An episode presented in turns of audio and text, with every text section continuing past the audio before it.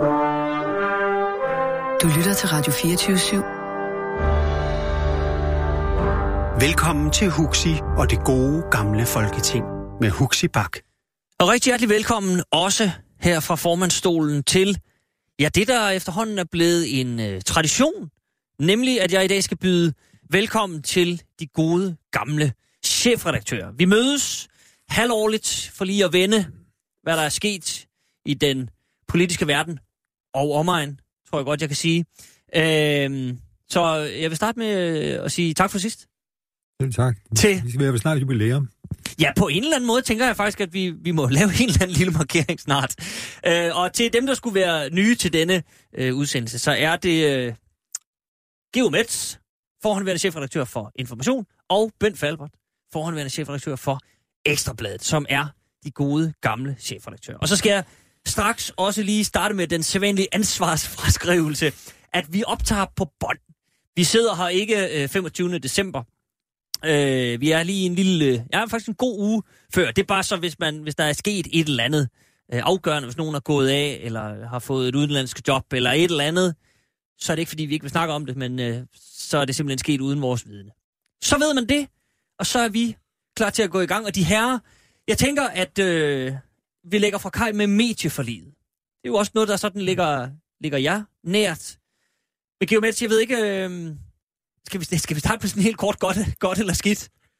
Jamen, jeg synes, man kan jo begynde med Danmarks Radio, som trods alt er det væsentligste i det der medieforlig, hvis man Ja. ser sådan, i, sådan det store kulturelle billede. Altså, det har vi det fint med at sige også her på 24 Jamen, det er man helt næsten nødt til, fordi det er det største, ikke? Ja. Altså, det er også den, som har flest lyttere og ser. Altså, Og det er også det, der er blevet snakket mest og om. det er også det, der har altså. størst budget, ikke? Og så Ja. kan man sige, så er de jo blevet skåret ned i budgettet ganske dramatisk.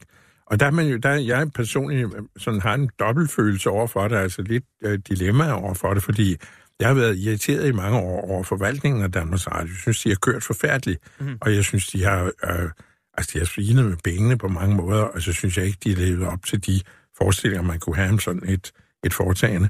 Og så på den anden side, og det er jo den anden side af dilemmaet, så er altså den her undren over, at folk, som gerne vil have danskheden fremmed i det danske samfund, er parat til at skære det største medie ned, som er det, der kunne garantere en dansk produktion, Mhm. mm-hmm. og for eksempel inden for drama, de meget dyre, omkostningstunge ting og sager, hvor der så ryger 25, i virkeligheden i realiteten 25 procent ud Ja. af budgettet. Og det, det er jo en, en undren. Så kommer trøsten i det her, det er, at øh, Danmarks Radio har fået her i på falderevet øh, på øh, årsskiftet her, en ny programdirektør, øh, Henrik Bo Nielsen, som er meget løfterig, som er, hvis han ikke kan rette det op inden for det programmæssige og kvalitative i huset, så er der ingen, der kan. Øh, men Et altså, vist pres at lægge på. det kan man, man- sige, men det ved han men- sikkert også godt selv. Altså, det, det er, jeg, jeg har, det, det, de følelser, jeg havde, da jeg Ja. så, øh, og de overvejelser, jeg gjorde mig med det der medie, fordi Okay. så er der en hel række andre ting, og det er for eksempel inden for dagspressen, det kan falde på bedre udtale sig om, end jeg kan. Jamen, så kan vi jo øh, lige øh, komme over til Ben Falbert. Har, er, du i, er du i den samme sådan øh, dilemma-følelse som, som Geo? Nej, jeg synes, jeg har jo hele tiden gået ind for, at Danmarks Radio skulle skæres ned til det, jeg kalder naturlig størrelse. Ja. Jeg synes, den har fået lov at Det er jo, også, det er jo igen et og- definitionsspørgsmål, men og, ja. og, og bruge milliarder af kroner på for lidt, synes jeg, public service, for lidt dansk produceret, alt for meget øh, Barnaby, som blev genudsendt for 50. 20. gang hele tiden, øh, og, og, og, og alle de nemme løsninger der. Jeg synes, det er godt, at man har fået rodet lidt op i den butik, øh, og også taget et par, par kanaler fra dem, fordi de har jo ikke kunne fylde alle de kanaler, de havde fået ravet til sig, dem har de jo ikke kunne fylde med ordentligt stof. Så det synes jeg sådan set er meget godt. Øh, der er jo mange ting i det der medieforlig. Jeg, jeg, jeg personligt synes ikke, at det er nogen god idé, at, at man nu øh, nedlægger eller fjerner øh, licensbetalingen øh, og, og lægger den ind i den almindelige skattebetaling. Øh, argumentet for er jo selvfølgelig, at, at det er socialt mere retfærdigt, at folk skal betale efter deres almindelige skat, der rettes efter indkomsten, mm. end, men de skal betale det samme beløb. Jeg er lidt bekymret over, at det bliver sådan en skjulsgas, hvor man mister overblikket over, øh, øh hvor, hvor, hvor, hvor, store penge der egentlig, der egentlig bliver brugt på det. Øh, nu vil det blive sådan en almindelig forhandlingssag øh, øh, sag under finanslovsforhandlingerne. Øh, og så er der nogle sjove ting, altså, der skal oprettes en ny, øh, en ny kulturkanal øh, på Jysk. Øh, den skal ligge i, i, i, i Jylland. Det er jo sådan en underlig øh, øh, krav, at den skal det, men øh, det bliver da sjovt at se, om det kan lade sig gøre. Øh, den, Det er jo meget den, populært den station, med, vi står på her, den skal jo også flyttes til, til i princippet flyttes til... Måske, vi ved ikke rigtig, hvor det er landet, men ja. Jeg tror i praksis, at det ender med, at man laver en filial derovre, i stedet for at have en, have en filial i København. Fordi det er da meget praktisk, at, øh, at en debatstation som denne her øh, er i nærheden af, af magtens centrum, og, og, og, og, og, de institutioner, der nogle gange er i ligger altså nogle gange i København. Mhm. Øh, så det er lidt, lidt, lidt sært. Men øh, det er jo altså det der politiske øh, forlig, der Ja. betinger det. Men der er også et par ting i forhold til netop det, den politiske, hvad skal man sige, indblanden i det her, som, øh, som Ja. jeg tænkte, jeg godt ville vende med jer. For det første, øh, den her public service pulje, at man ligesom har, som Geo var inde på, taget fra den store public service kanal, som ligesom traditionelt i hvert fald har været dem, der skulle varetage det, der har politikerne sagt, det, de har siddet for tungt på det. det. Alle kan byde ind, alle kan finde ud af at lave public service, og så har man lavet en pulje, og så kan man søge om at få lov til at lave det, Geo. Ja, det er sådan en satspuljeagtigt, ikke? hvor Jo. der er så nogle politikere, der får et eller andet feriehatten på et eller andet mærkeligt projekt. Altså, det er jo en, en, en håbløs idé, ikke? Ligesom, lige så håbløs, som det er at den her station. Lad os bare slå det fast. Men det er jo det, der ligger i det, ikke? Altså, og det, det kan man jo ikke have nogen som helst sympati for.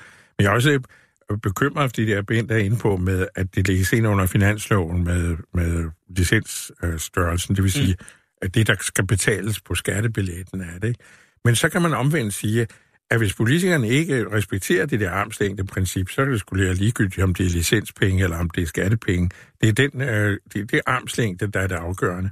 Og når det er sagt, så kan man sige, at noget af det, jeg synes, man kunne anklage Danmarks Radio for, det er, at de selv har været med til at afskaffe armslængden, fordi de er gået alt for langt i over for de krav, som politikerne har stillet, øh, programmæssige krav. Altså undskyld, Gang på Geo, gang. jeg, jeg mener ikke, at armslængdeprincippet nogensinde har været eksisteret i virkeligheden. Det har været en smuk drøm, at man skulle kunne have sådan nogle uh, uafhængige mediefolk, der opererede uafhængige politikere. Men hvis du ser på, hvem der styrer uh, Danmarks Radio, så var det i sin tid radiorådet, meget politisk inficeret, og, og partiledere sad i det og sådan noget. Og nu om dagen er det altså halvdelen af, af bestyrelsens medlemmer, det er nogen, som partierne i Folketinget har udpeget. Så hvad er det for, for noget med, man er, man er har armslængdeprincip? Men det er også det, jeg siger, at vi, du er nødt til at have nogle politikere, der respekterer den idé med en armslængdeprincip, ellers har det ingen mening. Altså, det gælder jo inden for alle øh, statsstyrelser, mm. hvor man fordrer en eller anden form for, for neutralitet i hvert fald. Nu har jeg selv oplevet armslængdeprincippet, eller øh, den politiske styring af radioen. Jeg sad i masser af år i Danmarks Radio, og jeg må sige, at når det gik bedst, så var der egentlig ikke ret meget, man mærkede fra det politiske pres. Egentlig ikke. Mm. Du mærkede det selvfølgelig i nogle chefbesættelser, men øh, så længe der sad en god generaldirektør og turde tage de der slagsmål, så mærkede man egentlig heller ikke så meget til det. Altså, så det var, det var meget overdrevet i de år, hvor man kan sige, at der var en respekt for ideen om armslængde. Jeg er ikke enig med Bent der. Jeg synes Nej. bestemt, at det kan lade sig gøre. Ligesom man har armslængde inden for kunstfonden, der har man jo haft det øh, meget velfungerende, fordi man også har en treårig udskiftning. Og det er jo først med Dansk Folkeparti, der egentlig har angrebet det princip sådan rigtig alvorligt. Der er andre politikere, der har prøvet, men det er ikke rigtig blevet til noget. Jeg synes også, der var mange politikere dengang i radiorådet, med Erhard Jacobsen, øh, jo som fra den mest hæftige i gamle dage i radiorådet. Men øh, hver eneste gang han får ud, så øh, opstod der jo en vis form for modstandsbevægelse i øh, radioen, fordi øh, vi fulgte jo loven og sagde, jamen der skal være det princip. Så, så laver vi de udsendelser, han ikke vil have, vi laver. Vi laver dem alligevel. Nå, men, og er, det- er, det, er det virkelig det, der er problemet så, at Danmarks Radio er blevet for føjelige Ja, synes jeg, over for nogle politikere, som så også tænker, når man så, nu har vi fået en lille vinger, så tager vi. det synes jeg, de har gjort. De har gang, gang, på gang givet dem meget mere, end øh, de egentlig behøvede. Og hvor man siger, at i det øjeblik, politikere ser det, det tror jeg næsten ligger i DNA'et, når man er politiker. Det er lige ved at sige, det, er- det er en del af naturloven mm. for politikere. Jamen, så går de videre. Mm. Og det er især det, der sker over for Dansk Folkeparti, i stedet for, at man slog, altså, slog kontra og sagde, det finder vi os ikke i. Hvis du havde siddet nogle gode kulturminister, så ville de have sagt, nej, det der, det skal I ikke gøre. Jeg vil nok sige, at Per Stig Møller, som øh, sad som kulturminister i en af de borgerlige regeringer, gjorde dog en, øh, en behjertet indsats på at, at hævde det der princip. At det ikke altid lykkedes til noget andet, men han hævdede det i hvert fald. Mm-hmm. Og øh, det kan du ikke se til nuværende. Der er det tværtimod en kulturminister, der er parat til at ofre det. Og så, har, så, er det, så duer det ikke. Så er jeg enig med Bent. Men jeg er ikke enig i, at det ikke kan lade sig gøre. Ja, men man kunne jo godt se lidt venligt på det også. Der, den der øh, øh, mediepulje, servicepulje, den bliver altså udvidet nu fra 35 millioner om året til 101 millioner kroner om året. Og jeg kan lave sådan en del, en del øh, programmer for, for den pris, især af, af yngre mennesker, der ikke behøver at få sådan nogle høje lønninger for at gøre det. Men bare synes, det er sjovt at gøre det. Men jeg synes, det, det bliver meget interessant at se, om der, om der så kommer noget, om, om den der... Mm. Ja, jo, jo. Øh, om det bliver godt modtaget af dem, der, der kan lave sådan nogle alternativer til Danmarks Radio, for det skal jo helst ikke ligne Danmarks Radio, så kunne man lige så godt lade pengene ligge der, hvor de mm. ligger hele tiden. Man kan jo frygte, at de så kom, sætter nogle meget store kontrolmekanismer ind i det, ikke? Altså, det er jo, det er jo, den, det er jo faren ved det. Altså, vil politikerne have indsigt i, hvad det er, hvordan man bruger de ja, der ja. penge, ned i detaljen. Og når man ser den detaljegrad, Dansk Folkeparti er gået til kulturstoffet med, med Arnsen i spidsen, så kan man have sin store tvivl om, at det der kan lade sig gøre, forudsat at det flertal, vi ser nu, fortsætter. Mm-hmm. Og så er der altså... forresten også afsat 120 millioner ekstra til at lave film, danske film for. Øh, jeg ved ikke, hvor meget man kan lave for den pris, men altså, det der, der, der, der, der, der det afhænger af ambitionerne, men... Ja, jamen, der, der, der, der, der, der er nogle tilbud, mener jeg bare, ja. til folk, der sidder ude i... i, i jo, jo, nej, men nu, og vi, vi skal ikke sidde her og sige, at der, der kun er skidt i det medie, fordi der var, der var bare et par ting, jeg havde bekymret mig om, og netop også armslængde-princippet.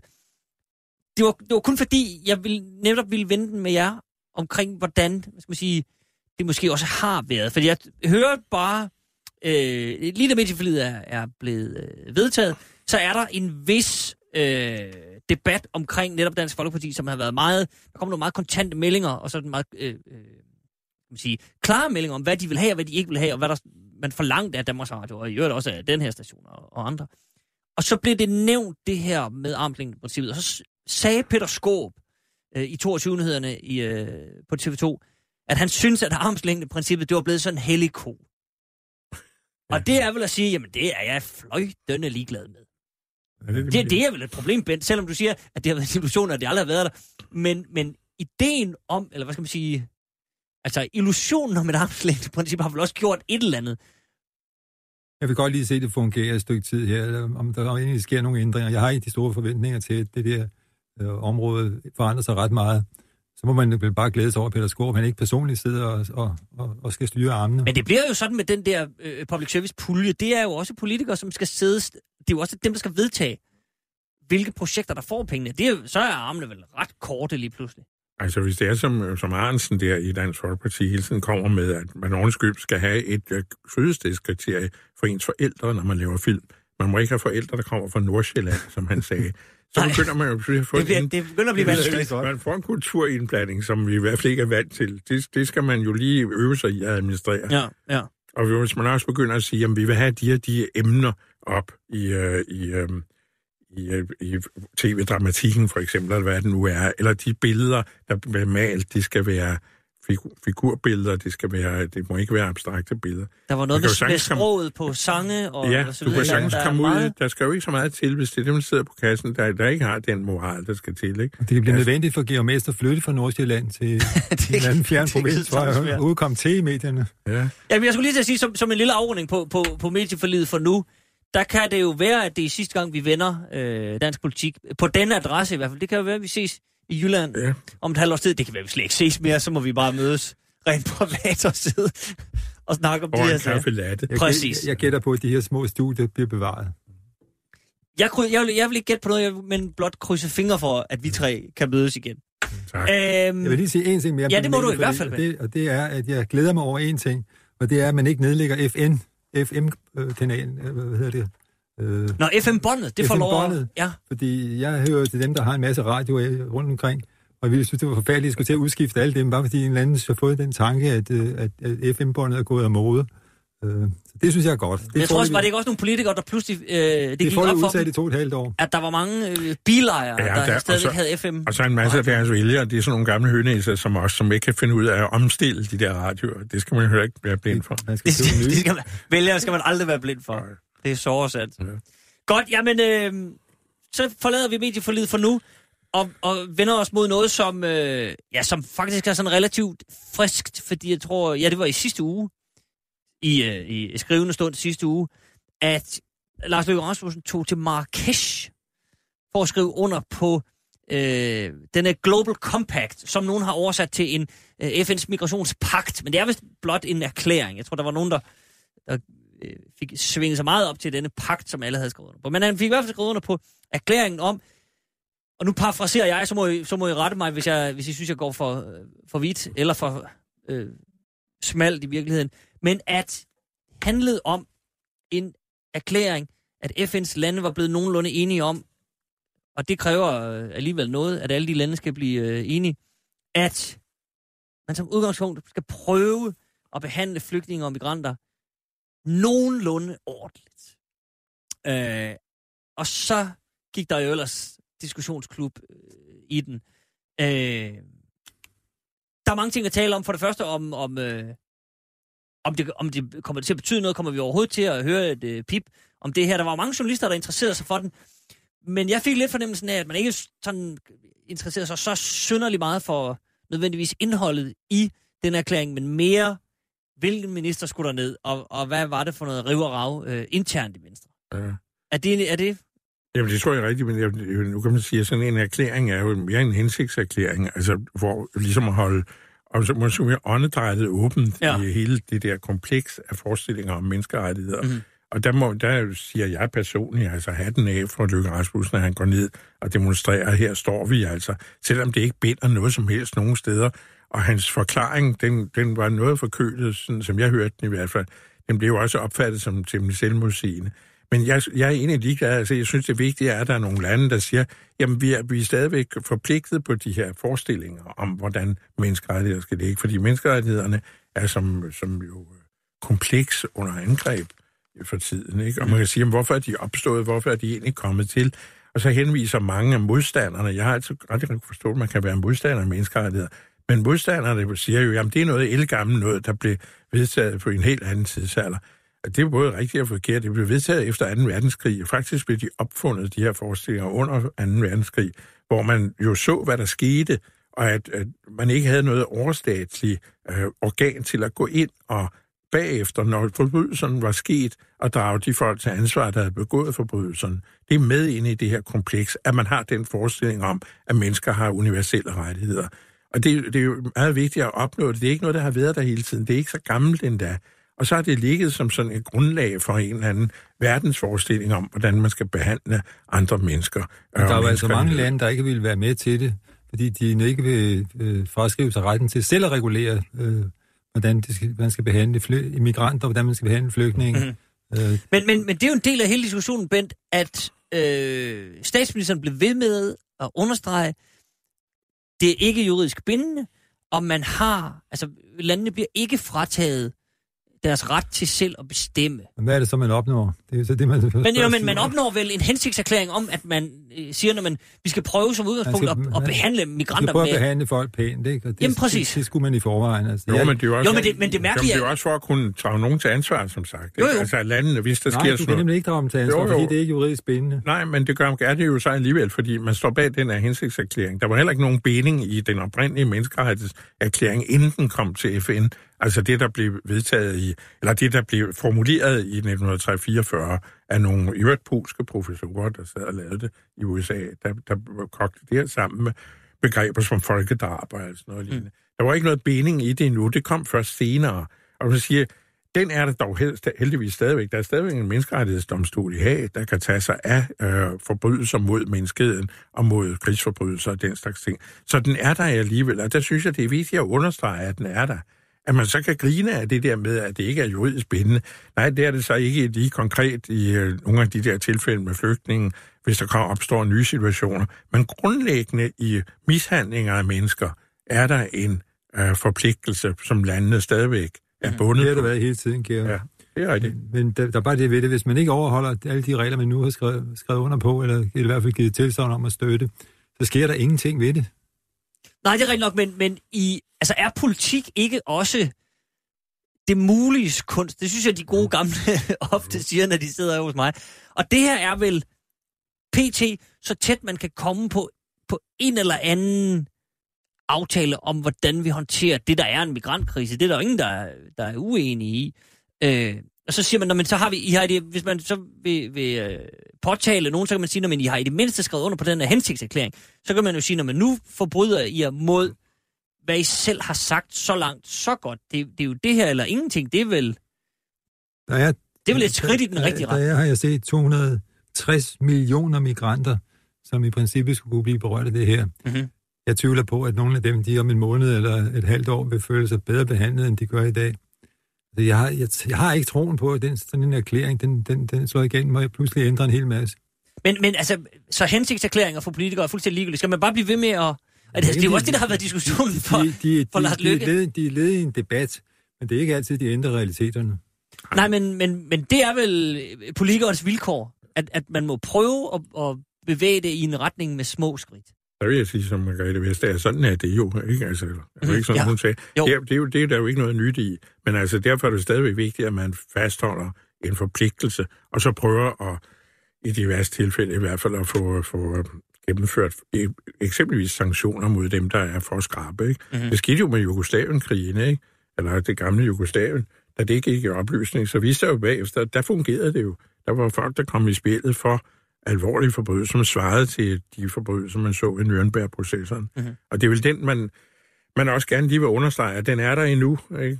Og, og, og så hensigtserklæringene om, at man skal behandle folk ordentligt generelt. Og det er jo fuldstændig rigtigt, man kan jo ikke garantere 260 millioner mennesker. Det kan man jo ikke, det er der jo ingen lande, der kan. Men man kan i hvert fald understrege, at man gerne vil gøre det så godt, man kan. Ikke? Mm. Og det, det er jo det, Dansk Folkeparti ikke bryder sig om. Ikke? Det er jo danske politikere, der ikke bryder sig om. Det er der også andre lande, der simpelthen ikke være med i, fordi de har ikke de skrubler. Mm. Og det, det synes jeg er en krise i verden, at man ikke har de skrubler. Jeg synes også, det er en, en menneskekrise, og et, et menneskefordærv, ikke? At øh, ville forsøge i hvert fald at gøre noget. Jeg tænker på de flygtninge, vi havde. Jeg, min egen familie var flygtninge under krigen. Og øh, Gud være lovet, så havde svenskerne, uden at der var den slags hensigtserklæringer, de havde den opfattelse af, at sådan skulle man opfatte flygtningen. Også selvfølgelig under indtryk af, at Tyskland var ved at tabe krigen, fordi hvis man, nu skal man ikke blive alt for naiv, hvis Tyskland var ved at have været ved at vinde, så er det ikke sikkert, at de havde modtaget mm. svenskerne. Så det er hele tiden et pragmatisk afvejning også. Selvfølgelig. Ja. Sådan er livet. Sådan er det jo. Sådan er det jo. Øh, men Ben Falbert, hvis, hvis vi lige... Altså hele diskussionen om, på, om det her er juridisk bindende, øh, øh, vil det nytte noget som helst? Og det du var inde på, jamen, øh, mister man selvbestemmelsen? Det handler jo også øh, om pressens dækning. Jeg tror, statsministeren på et tidspunkt, da det hele sådan øh, kogte, og han, han var på vej mod Marrakesh, blev citeret for at sige, at han havde aldrig set så meget misinformation. Øh, hvordan ser du sådan på pressens rolle i, i den her sag, i forhold til at få formidlet, hvad der egentlig stod i den her erklæring, og, og få sorteret i, der dukkede jo også de her internetrobotter op, og det ene og det andet. Ja, jeg tror ikke, at øh, det, øh, som sagt, vi sætter så vældige spor, den her erklæring. Det er noget, man er meget optaget af lige nu, og, og så om hvem, der skulle ned og skrive under i Marrakesh. Men jeg tror som sagt ikke, at øh, den påvirker øh, virkeligheden ret meget. Men var der, det, der, var der, er det, der, der synes jeg, at kritikerne har ret. Det, det, det, det, man kan gøre, det er at lovgive. Lov, lov de er altså bindende, i princippet i hvert fald, øh, for, for den næstlige verden. Og der, der kan man gå meget længere, end man kan i sådan en erklæring der, som, som er en pæn fristil, øh, som man siger, det lyder meget godt, det vil vi gerne tilslutte os. Øh, men når man så retter sig efter det i virkelighedens verden i næste måned, det er der ikke rigtig nogen, der kan ko- komme efter en. Mm. Øh, nej, det forstår jeg men, men synes du, synes du øh, journalisterne var gode nok til ligesom at få... Var det fordi, de også tænkte, nej, men det betyder jo ingenting, der er, det er ikke juridisk bindende, det, så vi gider ikke skrive om det, så skriver vi om, at Inger Støjberg ikke gider derned journalister vil jo gerne have forenklet tingene, fordi de har jo ikke uendelige bøger, de kan skrive om det. De skal jo holde deres artikler inden for en fornuftig længde. Så det bliver selvfølgelig nogle øh, lidt afsnuppede betragtninger, der kommer frem der. Øh, det vil jeg ikke synes, stille mig op som stor kritiker af. Jeg spørger lige Geo. Nej, men jeg, det er mere, jeg, jeg bliver altid lidt uh, triste mod over den mangel på definition af de forskellige ting. For eksempel sådan noget, som du nævner, selvbestemmelse, suverænitet, ikke? Mm. Altså, det vil vi selv bestemme. Vi vil selv bestemme loven, ikke? Altså, det er som om, det er et, øh, som om det er muligt mere at gøre det, som om det er muligt at have de der, den gammeldags opfattelse af suverænitet. Altså, nu ser du med klimatopmøde, ikke? Hvis der skulle ske noget, så er det jo en opgivelse af suverænitet, hvis man virkelig skal have fat i det her. Og i forvejen er der ikke ret meget suverænitet for, for staterne mere i gammeldags forstand. Mm. Og jeg siger heldigvis, øh, for øh, man er nødt til at løse de her ting sammen. Så hvis man siger, at vi vil gerne lave lovgivning, det er jeg sådan set enig i, det vil være godt, men det ville være godt, hvis alle lande lavede lovgivning. Så derfor er hensigtserklæringen heller ikke så tosset. Mm. Så må man se, hvad der sker hen ad vejen meget af det er jo sådan set implementeret i landene, og der, der er jo mange af de der bestemmelser, som står i lovgivningen. Ikke? Det er også derfor, den danske grundlov er forældet, fordi den tager ikke hensyn til, at der er vedtaget mange af de her ting, som er ret vidtgående suverænitetsafgivelse. Men i fest i øjeblikket, så siger vi jo altså mere, at vi skal fastholde vores suverænitet. Nu giver vi ikke mere selvbestemmelse fra os. Men der er ikke ret meget selvbestemmelse, heldigvis, tilbage, fordi vi er nødt til at indordne systemerne efter hinanden. Det var også en erfaring fra, fra det 20. århundrede. Men, men det, det flugter vel også med... Øh, altså det, ja, altså når Dansk Folkeparti siger, jamen altså, menneskerettighedserklæringen er jo også gammel, vi er også nødt til at... Den skal rystes, den pose. Jamen, det er jo man siger, men øh, desværre er overgreb mod mennesker jo ikke gammelt. Altså, det sker jo hele tiden, så det er jo noget værd vold. Altså, der er der er jo menneskerettighedskrænkelser hele tiden, og der, i den forstand er det jo ikke spor forældet. Der kan være nogle detaljer i, hvordan øh, flygtningesituationerne har udviklet sig. Det skal jeg erkende, og det er, jo, det er jo noget, der kommer ind under de mere detaljerede lovgivningspakker. Men selve grundsynspunktet kan da ikke være forældet. Så vil, så vil man sige, jamen nu sker der ikke flere overgreb, så nu er jeg godt op, nu er jeg godt droppe det. Jamen, du har jo selv lidt besvaret det. Altså, de er skrevet, disse, mange af disse konventioner er blevet til lige efter 2. verdenskrig, og er selvfølgelig skrevet i lyset af, hvad der foregik i 2. verdenskrig, skrevet i lyset af jødeforfølgelser og alt de der ting, og kan måske derfor i dag godt virke lidt ud af takt med virkeligheden, som ser lidt anderledes ud, end, end den gjorde dengang, man skrev dem.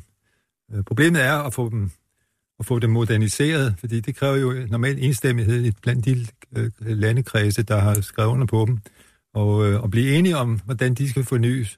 Det tror jeg bliver meget vanskelig Og nu er de der opgave. tekster nu opdateret adskillige gange. Altså den tekst, man har om menneskerettigheder, jeg kan ikke huske, hvad år det er fra, men den er væsentligt nyere. Det er ikke noget, der stammer fra 2. verdenskrig. Ideen stammer fra under 2. verdenskrig, da man får at vide, det at der, sker, at der sker de her overgreb i Østeuropa især, da det slipper ud. Ikke? Og der er det de der polske professorer, jeg nævnte før, de sætter sig ned og prøver at definere det her over i USA ved de amerikanske universiteter. Der udkrystalliserer man det her. Men så, og så kommer det jo op i, øh, i efterkrigsårene, det er rigtigt, men så kommer der opdateringer af det, og det er der kom- kommet mange gange.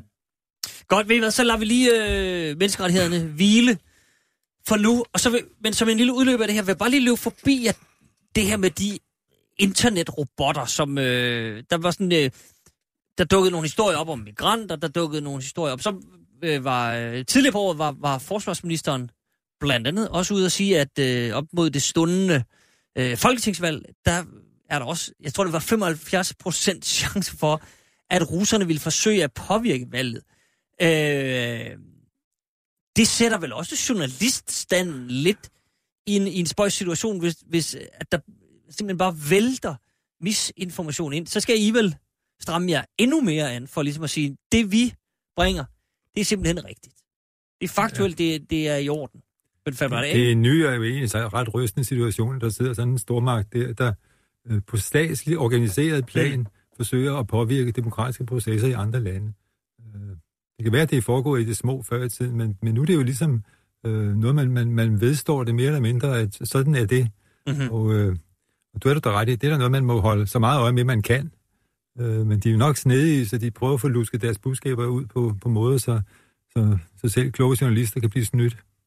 Men er det, er det noget, man, I, I ved, man sådan sidder på redaktionerne og tager... Altså, øh, forbereder man sig på det i forhold til, til en valgkamp? Nu læste jeg, at øh, Jyllandsposten var under beskydning fra Altinget, fordi øh, de havde viderebragt en eller anden øh, artikel om 20.000 migranter, der stod uden for Ungarn, og ingen kunne finde de der migranter, men Jyllandsposten, de maste på med den her artikel.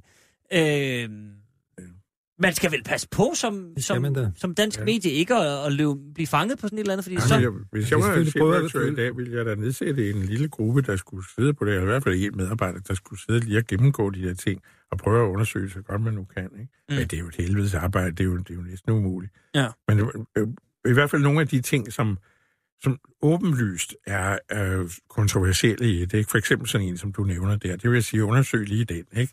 Det vil jeg gøre. Det vil jeg nok afsætte midler til. Mm-hmm. Det, det håber jeg da også bladene gør. Tror du ikke? Jeg, tror, jeg tvivler på, at man har øh, mandskab til at sidde og lave en sådan en, en grundig undersøgelse hver gang, men selvfølgelig skal man da prøve at være kritisk over for de kilder, øh, der, der, der måtte melde sig, men de, de er jo nok pakket ind. Hvis der sidder nogle russere, der, skal lave, der vil lave falsk information til danske, danske vælgere, så sørger de jo nok for, at det ser ud som om, at øh, budskaberne kommer fra nogle helt andre mennesker. Man Jo, men- men, sige, jeg mødte, man kan man sige en ting, at selve redaktionerne er jo, er jo ret dygtige, altså for nu at sige sådan, ikke? At de, de kan godt gennemskue med det.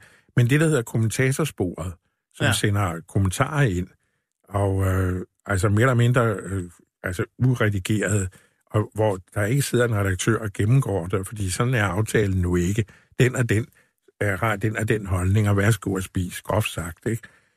Og der kan man jo sagtens få sådan noget til at florere. Det, det, er, jo, det er, jo, er man jo ret magtesløs overfor. Det er jo altså konspirationsteoriernes øh, holdeplads, og det er det jo også i den amerikanske presse, hvor man ser, at sådan nogle stationer som CNN og ABC og Washington Post og New York Times, de gør jo et kæmpe arbejde for at rydde ud i de her påstande, der kommer i det.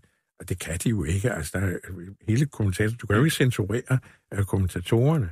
Altså, så begynder du at nærme dig uh, the, i Amerika the First Amendment, ikke? Altså, ja, ja. free, freedom of speech, og her i landet den berømte ytringsfrihed. Skal have lov til at sige, hvad vi, hvad vi, hvad vi føler, ikke? Og det vil sige, at man, jamen, og det er jo det farlige ved det, hvis man kommer til at eje sine eje fakta. Du ejer dine meninger, som vi siger, ikke? Men du ejer ikke fakta. Mm. I det øjeblik, man bryder hul i det og siger, jamen lad dem bare eje deres egne fakta, så har man jo et problem. Et stort et, vil jeg da sige. Men er løsningen så, det kan, det kan vel blive, blive en uheldig konsekvens, at man så siger, jamen så dropper vi kommentarsporet. Nej, nej, altså, nej, det, det, nej, det skal stå... Nej, det må du egentlig ikke. Altså, det vil jeg ikke misforstå. Jeg siger bare, at det er her hovedproblemet er. Mm. For jeg tror ikke, hovedproblemet er i redaktionerne. Der tror jeg sådan set, at jeg er også som Bent, at det, altså, det, selvfølgelig bliver man snørret, men det vil være vældig opgivenhed, for der er ingen avisredaktører, der kan lide at skulle gå ud og dementere forsiden. Nej. Det Og hvis der kommer alt for mange mærkelige meninger, som, som, som, som, så vil man jo undersøge, hvad, hvor kommer de egentlig fra. Ja. Øh, jeg tror ikke, man bare vil plaske det i, i medierne u, ukritisk. Nej, okay, jamen øh, således opløftet. Ja. Kan vi... Kan, Kan vi kan, du, kan du det? det, nej, men om det, altså, trods alt. Nej. Trods alt. Øh, men så går vi videre. Vi bliver lidt hos medierne, fordi øh, en ting er, at, at I har tiltro til, at de kan gennemskue på et eller andet tidspunkt, hvis der kommer for mange mærkelige historier osv. Men der er også nogle af dem, som synes jeg måske bevæger sig på kanten af, af noget sådan lidt uansvarligt. Og der er meget at tale om i det her, men øh, TV2 News, en kanal, som jeg ellers holder øh, meget af, det, der, der er glimrende ting, det er ikke nær det. Det er jo dejligt at kunne tænde fjernsynet når som helst og blive opdateret på, øh, hvad der sker ude i verden. Men øh, de har blandt andet et program, som har fået en del omtale, nemlig øh, Pind og Sas, som... Øh, Ja. Undskyld, jeg griner. Ja, det er helt i orden. Du, jeg røg med på vognen. øh, som er et program, ja, som I, og der er jeg måske også lidt, de går mig lidt på klingen, at nu skal to, øh, øh, ja, i hvert fald for den ene øh, vedkommende øh, forhåndværende øh, politikere, som sidder og diskuterer, hvordan det hele står til, uden en til at moderere. Der kan jeg jo øh, frygte for mit eget job. Men se, det jeg tænkte på, det var, at er der ikke et eller andet journalistisk lidt anløbent ved, at en tv-station, og til og med op til en valgkamp, hyrer gruppeformand for et af de allerstørste partier, det største i den røde blok, Det er jo som ikke... bejler til statsministerposten, Nå, og, og, og så bare giver ham fri taletid, og i Jo, øvrigt jo. en gruppeformand, som altså nægter at tale med Ja, det er det, der er det mærkelige. På den ene side, det, så jo, siger, der er to ting, der er mærkeligt, er der så ikke? siger, siger Sands Larsen, han vil kun udtale sig til journalister en gang hver tredje måned. Det må være nok. Ja, han havde en kvartals... Men han vil altså gerne sidde og, og, og som, som usensureret og for så vidt umodsagt af, af, af, i hvert fald af uafhængige moderatorer Ja. øh, sidde i sådan et program. Men det er jo blevet en mode. Altså, vi har jo i overvis været øh, generet af, at øh, Uffe Ellemann og... og Ja, det er rigtigt. Lykketoft har siddet der i mange. Lykketoft, de, de, de, de sidder og diskuterer... Ja, men der er altid en moderator Øh, altid. de, de sidder og dis- og diskuterer verdens, øh, verdens gang, ikke? Jo, Men det er trods der- alt, det er trods alt udenrigspolitik, hvis man skal Ja, ja, finde der en lille fli en, der af... sidder en journalist og holder ja. Ja. dem på sporet, ikke? Så de får ikke lov til at brede Det her er jo fuldstændig fri leje. Det er fri du kan- leje, ikke? Du Og kan tage her på stationen, hvor David Træs og Mads Fuglede sidder og, og diskuterer. Ja, det, er, var, det, er også, det er også bare to Og men, men politikere. igen, de der, diskuterer er, der, er ikke nogen, Donald der, er, Trump. ikke- der er ikke nogen moderator der. Men der, Ja, men, jeg, men, jeg synes, at de begge to er opstillet til Folketinget, så begynder jeg også at blive lidt underligt mod, det vil jeg indrømme. Men, øh, og det gør jeg.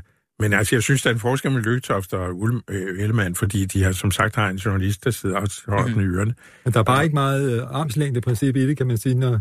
når Nej, nu er de hverken med det ene eller det andet Ja, hold, at de, Ej, der, de, er sidder... for, de er forhenværende. Den er værre, den der med Hans Larsen, som jeg, jeg synes, jeg og men direkte... Lykketoft er vel strengt taget ikke forhåndværende. Nå, men han er på vej ud af ja. politik, ikke? Ja, altså, jo, det er jo, jo næste altså- valg. Det, det, den tigger ned. Ja, jo, jo, den tigger ned. Og han, Ja, er ja. jo også, han er, har jo sådan set meldt sig ud, ikke? Ja. Nå, men det er Træs, jo han er det- kommende, Ja. muligvis kommende Jamen, politiker. det er rigtigt. Jeg, vi, Hvis jeg vil gerne... Jeg vil, med, jeg vil medgive, og jeg vil videregive Men den jeres der, bekymring om, men omkring træs og fugle. Den der Sass Larsen, synes jeg er helt kritisabel, ikke? Fordi øh, øh, her, han udtalte sig jo også om noget, som altså gav rystelser i hele systemet, ikke? Det må Hvor han sige. ville skulle ud af, han ville ud af mennesker. Han ville ud af de før omtalte han ville ud af, han ville ud af det hele på en gang, ikke? Og det, der skal jo en journalist sidde og sige, jamen det er jo meget godt med dig, Sass Larsen, men er du så indstillet på, at vi også melder os ud af EU, fordi det vil være konsekvensen, Mhm. ikke? Og vi skal også lige ud af FN og sådan nogle andre små ting. Det kan være ligegyldigt. Men EU, det, det er eventuelt, hvad der sker i England, så er det ikke så enkelt, ikke? Det, er der, ikke- det skal der jo en journalist sidde og sige og slå om oven i hovedet, men det er Søren Pind, han er ikke journalist, og han, jeg ved ikke, om han sad og sov, eller hvad han gjorde, men i hvert fald så slap det igennem uden den nødvendige mm. indvending. Men nu havde Altså, vi jo det den glæde at se? Geo, at dagen efter, der, der var det jo partiformand Mette Frederiksen, som var ude og forklare, at SAS han mente slet ikke det, han havde sagt i går. Mm. Det er altid rart at have et andet Ja. menneske, der ved, hvad man mener, ikke? Ja, de kom, de kom slet fra det. Ja. De kom dårligt fra det. Så Men- Men det er i princippet forkert, det de gør. Det er det altså. Men handler det lidt om, at, og, og det er så ikke kun TV2 News, øh, det kan man antage, at vi også gør os øh, skyldige i her på stationen her til, men at det handler noget mere om personer end om sager. Altså, men der, så kan man få, det er jo to farverige øh, personer. Man har været så heldig at få Shanghai med en eller anden kontrakt, og så, så ser man lidt stort på, om... Øh, Jamen, nu så det er jeg et helt af fint, de programmerne. kan. Jeg synes ikke, de er særlig farverige. Jeg synes, det er ret kedeligt, det de laver. Altså, Nå, nej, nej, men- det er jo, men- men sådan det må er- man jo også se på det. Ja, det er er, der, men er der det et er- stort underholdningselement i det, ikke? Så må man sige, som øh, stationsforstander i et medie, så kan man være fristet ikke at sige, så gør vi det sgu ikke. Mm. Ligesom du kan sige med Løgetoft og Ellemann, det er sådan to koryfærer, og det- er interessant, øh, ligegyldigt hvad, hvis man er interesseret i udenrigspolitik, er det faktisk interessant at se ind i de der mm. menneskers forhenværende værksteder. Ikke? Jo, og hvad, er hvad, jo- hvordan forestiller de sig at være? ja, egentlig er det jo lidt mærkeligt at præsentere Lykketoft som den store ekspert i udenrigspolitik. Han var, han var meget bekendt udenrigsminister i et par uger. Jo, Så- men nu vil jeg sige, at jeg har kendt Lygtoft fra, vi var 11 år gamle, og jeg gik i skole med ham. Og ja. øh, han har, øh, hans viden og hans interesse for det udenrigspolitiske har altid været helt ekstremt voldsomt stort. Ikke? Hans viden om verden er stor. Altså, det er den helt objektivt set. Så i den forstand er han ikke et kyndigt menneske. Mhm. Mm-hmm. Og ligegyldigt hvad, så er det to mennesker med en lang øh, livserfaring, som kan være interessante. Så det er ikke der, problemet ligger.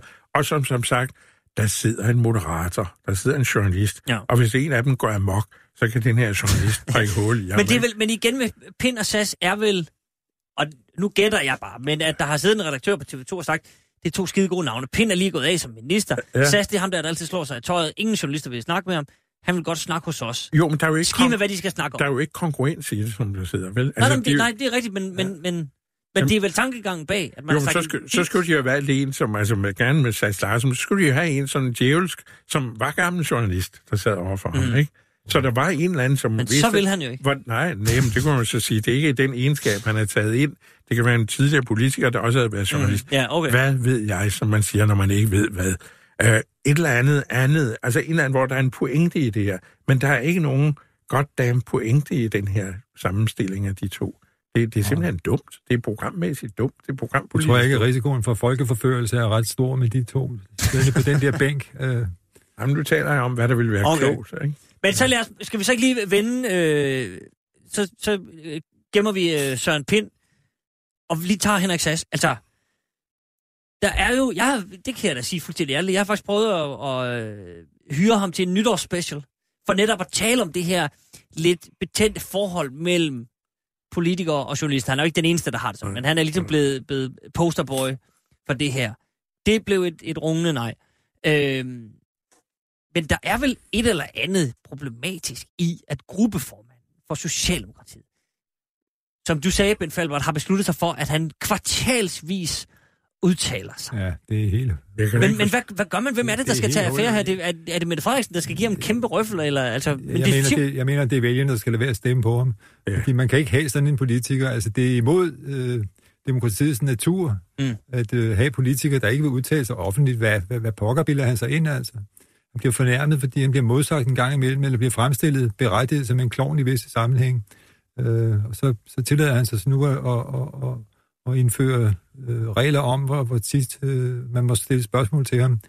Jeg synes ikke, det går. Jeg fatter simpelthen ikke, at, øh, at øh, Mette Frederiksen, hun vil køre det parløb videre, men hun, hun er måske ikke stærk nok til at slippe. Nej, det, det, det siger vel også noget om, hvor stærk øh, Henrik Sass er i den gruppe. Jo, men det siger også noget om, hvad slatten gruppen er, ikke? Fordi jeg, jeg mener, Ja, jo. han skulle smides ud, ikke? Og han skulle ikke have den post, så... Altså, det, det er, jeg er helt enig med Bent. Det er utilstedeligt. Det er helt utilstedeligt. Men og kan, det, i øvrigt så er det også groft, fordi jeg, det, er- han har jo sagt engang, at han synes, han blev dårligt behandlet af, Mm. mm. af pressen. Og det er jo noget vrøvl. Det bliver han jo ikke. Han er jo aldrig blevet dårligt behandlet. Han er blevet behandlet, øh, da der var den sag, da han ikke blev finansminister. Der gik man jo i dybden med, hvad var hans bekendte, hvorfor var, det, hvorfor Mm. var sikkerheds øh, og budet om, hvad hedder det, sikkerhedspolitiet, så, hvad hedder det, efterretningstjenesten, Ja. så øh, tvivlsom, tvivlende over for ham. Så det kigger op i statsministeriet. Det er jo klart, det der er pressens opgave at grave det ud. Hvad, hvad er der i vejen med ham, ikke? Men det var da en ret efter, spøjs efter blev øh, han, affære, kan jo, han huske. blev båret på skjolde op, og blev, dem sagde man, nej, men nu er jo den største genkomst siden Lazarus, ikke? Han er jo ikke blevet dårligt behandlet, så han er jo ikke engang den begrundelse, han kan jo ikke engang gå rundt og være fornærmet. Mm. Ej, jeg synes, Men, det men er kan pressekorpset derinde gøre et eller andet, ligesom, så, jamen, så boykotter de ham, de snakker Nej, overhovedet jeg, ikke mere. jeg er helt enig med, med Falber. Det er sgu et vælgerspørgsmål, det der. Der må man lade være med at stemme på ham. Hvis, hvis, Folketing, hvis Folketingsgruppen ikke selv kan finde ud af det. Mm. Men det, det er pinagtigt, de ikke kan. Og det er pinagtigt, at Mette Frederiksen ikke kan. Okay. Jamen, så lader vi, øh, så lader vi Henrik Sass øh, hvile også. Som sagt, der er en åben invitation, hvis han skulle have, have lyst til at komme ind en gang. Øhm, men Geo, jeg ved, at du, øh, du godt lige vil lige bl- blive ved Socialdemokratiet, sådan som konceptet har sagt. Øhm, bare lige for sådan, det er jo, ifølge de fleste meningsmålinger tyder det på, at vi på den anden side af et valg får en socialdemokratisk etpartiregering. Meget kan ske, og man skal aldrig sige aldrig, og, Nej. og så videre. Men øh, Det er jo, hvad er det for et parti, vi så får? Hvis og så fremt?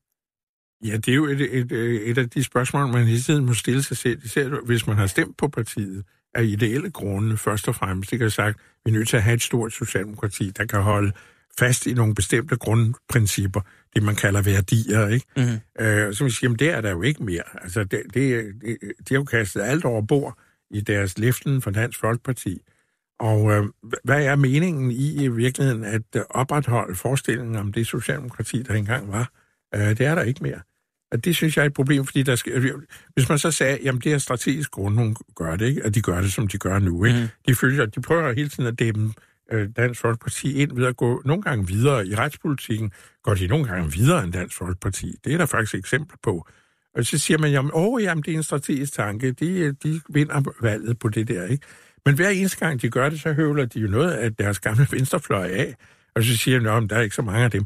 Nej, men der er jo nok i dansk politik og ved, ved, danske valg til, at hvis de bliver høvlet af, jamen så står de jo, så er det jo to skridt frem og to Der er jo ikke nogen, du, de er jo høvlet af. Der Ja, er jo ikke nogen... Øh, Men du kan jo også se det på valgtalen, det er jo forbløffende lidt, de, de får ud af det her. Det er meget rigtigt, som du siger, meningsmålerne ser ud som om, det ender der. Men det bliver jo en temmelig, hvis det sker sådan, bliver det jo en temmelig lam regering. Men det er jo en, øh, en, en, en komisk illusion, altså, og at det stadigvæk er folk, der kan finde på at kalde det for et arbejderparti. Og det er det jo ikke. Det er jo embedsmænd, der sidder og stemmer på, på, på, på dem. Der er flere arbejdere, der stemmer på Dansk Folkeparti, end der stemmer på Socialdemokratiet i vores dage. Og det synes jeg, der er nogen, der er meget længe om at omstille sig til at forstå det.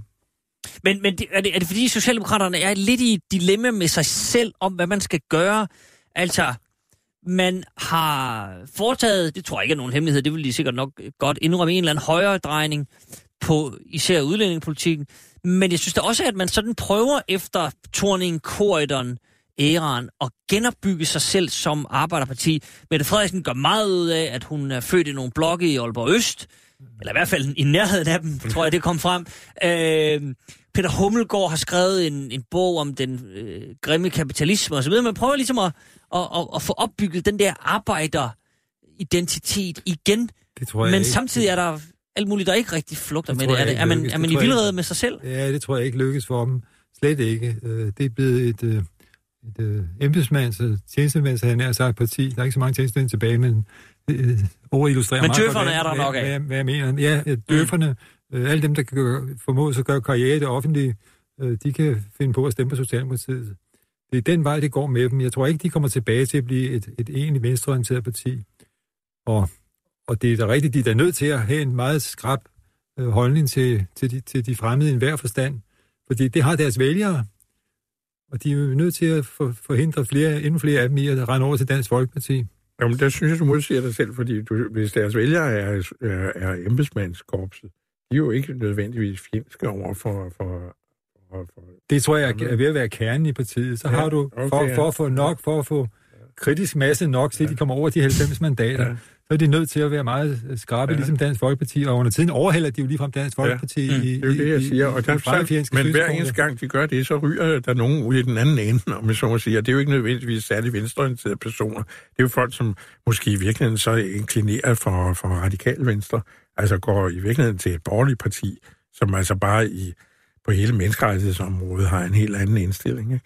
Så er der også kulturpolitikken, fordi det, der var kunststykket for Socialdemokratiet i gamle dage, det var jo, at de også formåede at lave en, en kulturpolitik, som også havde kulturradikale elementer med Niels Mathiasen, og med Krav som statsminister. Der var jo i høj grad også den kulturradikale dimension i det. Og den er jo væk. Men Og den det er væk. Der er kun en tilbage. Der er kun en Mogens Jensen tilbage, Ja. ja. som siger, at man må ikke røre mere ved Danmarks Radio, end man allerede har gjort. Øh, men, men, Men som jo var med de, på, at man Ja. rørte de ret har- kraftigt ved Danmarks Radio. Ja, ja, men ja, men de har, de har ikke nogen, de har ikke, de, de, ingen de har jo ret, de, de har ikke nogen kulturpolitik, som man hører om. Mm. Øh, og der, der er der i hvert fald en, et, et ledet område, fordi der er ikke, der er ikke meget konkurrence blandt politiske partier om at gøre, om at sige noget klogt om kulturen. Og det er da underligt, at de ikke bruger det, at de ikke går ind i det. Jamen, tror du ikke, det er, fordi de læser, de læser meningsmålinger som alle andre nu? I går eller i morges kom der øh, en, sådan den seneste måling på, hvad vælgerne synes er vigtigt op til valget. Og den hed klima, sundhed, indvandrere. Jo, jo, men det er jo Og også... det lå nærmest sådan lige... Jo, men det er jo rigtigt nok, men der er jo det også, altså politikere skal jo også definere, hvad det er, der skal omtales, hvad der skal tales Det er rigtigt, om. men det er Og jo det en illusion. Det ved vi begge to. Nej, det... det er jeg ikke helt sikker på, jeg er enig Okay, jamen Nej, så- det er jeg sgu ikke enig i. Jeg tror, at øh, hvis man ikke gør det, så er man i hvert fald stensikker på, at det ikke, bliver- taget op. Men øh, hvis man går ud i et, med et bestemt, øh, altså et ge- velgennemtænkt og ordentligt formuleret program inden for eksempel kulturområdet, så får du i det mindste en diskussion om det, og lidt efter lidt sætter det så også spor. Mm. Og det tror jeg, du har ret i, men tror du, det, tror du, det er noget, der vil blive en, en stor ting i en valgkamp? Tror ikke, det er noget, man sådan Det siger, kunne, da man... godt blive, det kunne da godt blive, hvis man sagde, at vi vil gerne have deres stemmer til at støtte vores økonomiske politik og vores socialpolitik, især, mm. ikke? Altså Dansk Folkeparti. Men nu skal I høre her. De her de ting er vi inderne imod. Vi er inderne imod, for eksempel at armslængdeprincippet bliver krænket. Vi er inderne imod det og det. Vi skal ikke have en danskhed, som ekskluderer. Øh, selvom vi har en forbeholden øh, indvandrerpolitik, så skal vi passe på, at vi ikke sidder og glor os selv i navn. Alle de ting kunne de gå ud på en kvalificeret måde at gøre. Så ville der være nogen, der øh, vendte sig igen væk fra radikal venstre og vendte tilbage til folden. Det er jeg fuldstændig overbevist om. Og det vil lukke det hul bagved der. Man kan sige, det er, det er mindre, en mindre masse dernede, som går deres vej. Men øh, der skal jo som bekendt ikke ret meget til, for at, øh, om jeg så må sige, ændre flertallet i dansk Nej, men politik. det er ligesom overstået nu, fordi nu er der altså lavet et medieforlig, som jo spiller en meget stor rolle for kulturpolitik. Det er ligesom en, en, en sag, der er til side. Det næste, der vil komme her i begyndelsen af, af, af januar måned, det er, når regeringen kommer med sit nye øh, sundhedsforslag, øh, øh, forslag, som vil blive, tror jeg, meget omfattende. Mhm. Og det vil være en forsøg på at sætte sig på den side af, af tilværelsen, som handler om sundhed. Det er noget, folk går meget op i mere end nogensinde. Øh, både almindelig sundhed i det daglige liv, men også på, på hospitaler og, og hele det der. Og, og der er et forslag på vej om at, om at nedlægge regionerne øh, og få en helt anden styring på, på hele sundhedsvæsenet. Hvis øh, det lykkes for regeringen at, at, at bære det forslag frem og gøre det til en, en, en, et debatemne øh, de næste par måneder, så tror jeg faktisk, de har et meget godt afsæt til at vinde det her valg, som kommer nu. Jeg, jeg hører til dem, der ikke mener, at det er nogen selvfølge, at Mette Frederiksen øh, glider ind i statsministerstolen. Jeg tror aldrig, det kommer til at ske. Øh, og en af tingene, som kunne flytte noget, det tror jeg var sådan den her debat med sundhedsreform. Hvis man virkelig kunne forbedre sundhedsvæsenet i Danmark, det er noget, næsten alle går ret meget op i. Jamen, og, øh, jeg er sådan set enig med dig, og det spændende er jo, når vi mødes til sommer, som traditionen foreskriver, så ved vi jo, hvad der er sket. Så vi kan sagtens have et, ja, vedmål ja, kørende. ja. Øh, men, men for at vende tilbage til det, du sagde, Geo, øh, med, med øh, kulturpolitikken videre, der er jo indre gnidninger. Også så, og der kan man jo blande Henrik Sass Larsen ind igen, fordi Henrik Sass Larsen må gerne gå ud og sige, hvad han mener. Han må skrive en hel bog om det. Der sker ikke noget. Men de har vel også sådan et problem med, med bagland, og i virkeligheden også i, i, i gruppen. Altså nu så vi øh, Mette Gerskov få et, øh, miste et ordførerskab.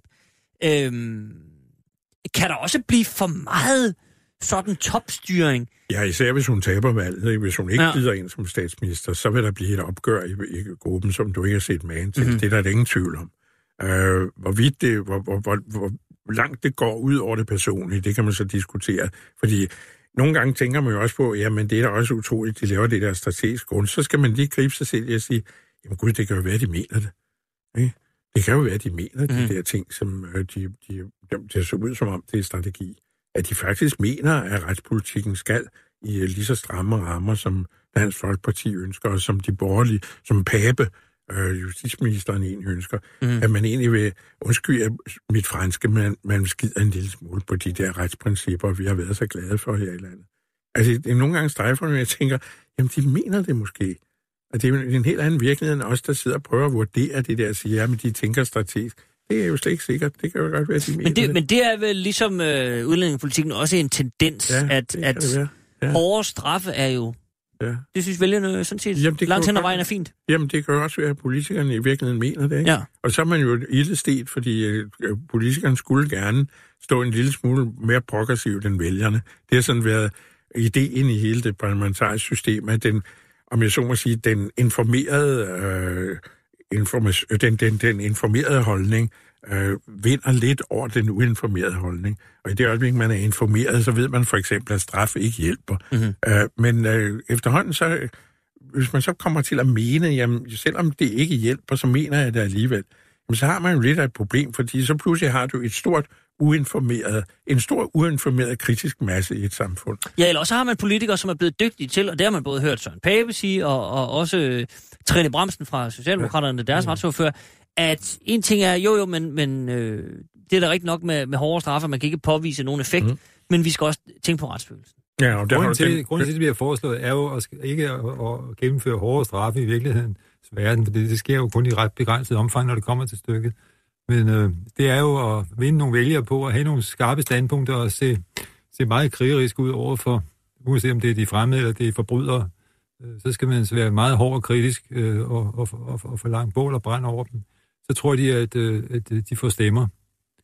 Men, men hvornår kommer man så ud over kanten, når man så må Jamen, sige, når man er inde og ved forsamlingsfrihed og, og sådan opdelte straffe, det her med, at der, hvis du bor et sted, så er det sådan der, hvis du bor et andet sted, så er det sådan der. Man skal vel også være forsigtig, altså, jeg vil lige vil sige, det kan vel også løbe politikerne af hende lige pludselig. Jamen, det er det jo allerede med en straf, som vi så forleden dag på 20 års fængsel, ikke? hvor vi siger, jamen, her i landet har vi haft 16 år som maksimalt, hvis det er Mm. overlagt år, ikke? Overlagt drab, som det var en eller anden idiot, der skyder en anden ind i knolden. Og det er jo noget forfærdeligt noget, og det er der ikke nogen, der skal forsvare.